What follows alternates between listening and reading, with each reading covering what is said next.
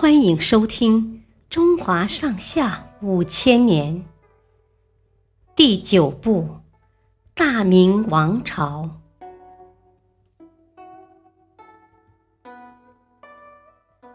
邝中治理苏州。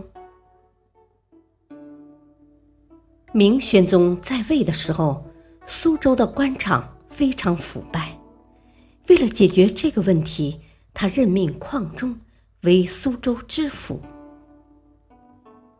邝中早年当过县令，对县吏们的贪赃枉法的手段非常了解。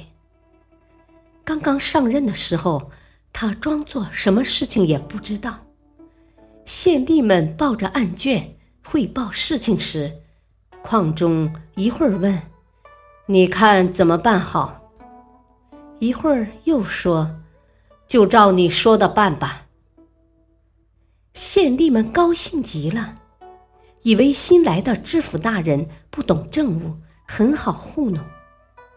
可他们不知道，矿中已经在暗中派人调查所有的县吏了，谁做过亏心事？谁收过黑心钱，他全记在了本子上。一天，矿中把县吏们叫过来，隶数他们做过的坏事，谁出过什么坏主意，谁冤枉过好人，还有谁收了多少钱，说得清清楚楚，分毫不差。县吏们听得两腿发抖。这才领教到新知府的厉害。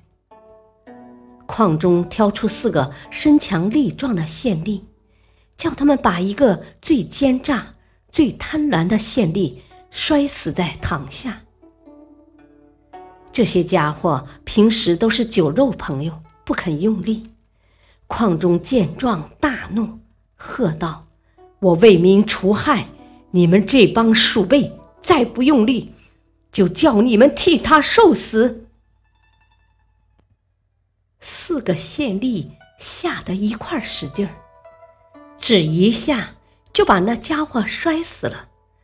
矿中用这个办法，一共摔死了六个最坏的家伙，又把十几个办事不力的官员革了职。这一狠招，让官吏们再也不敢贪赃枉法了。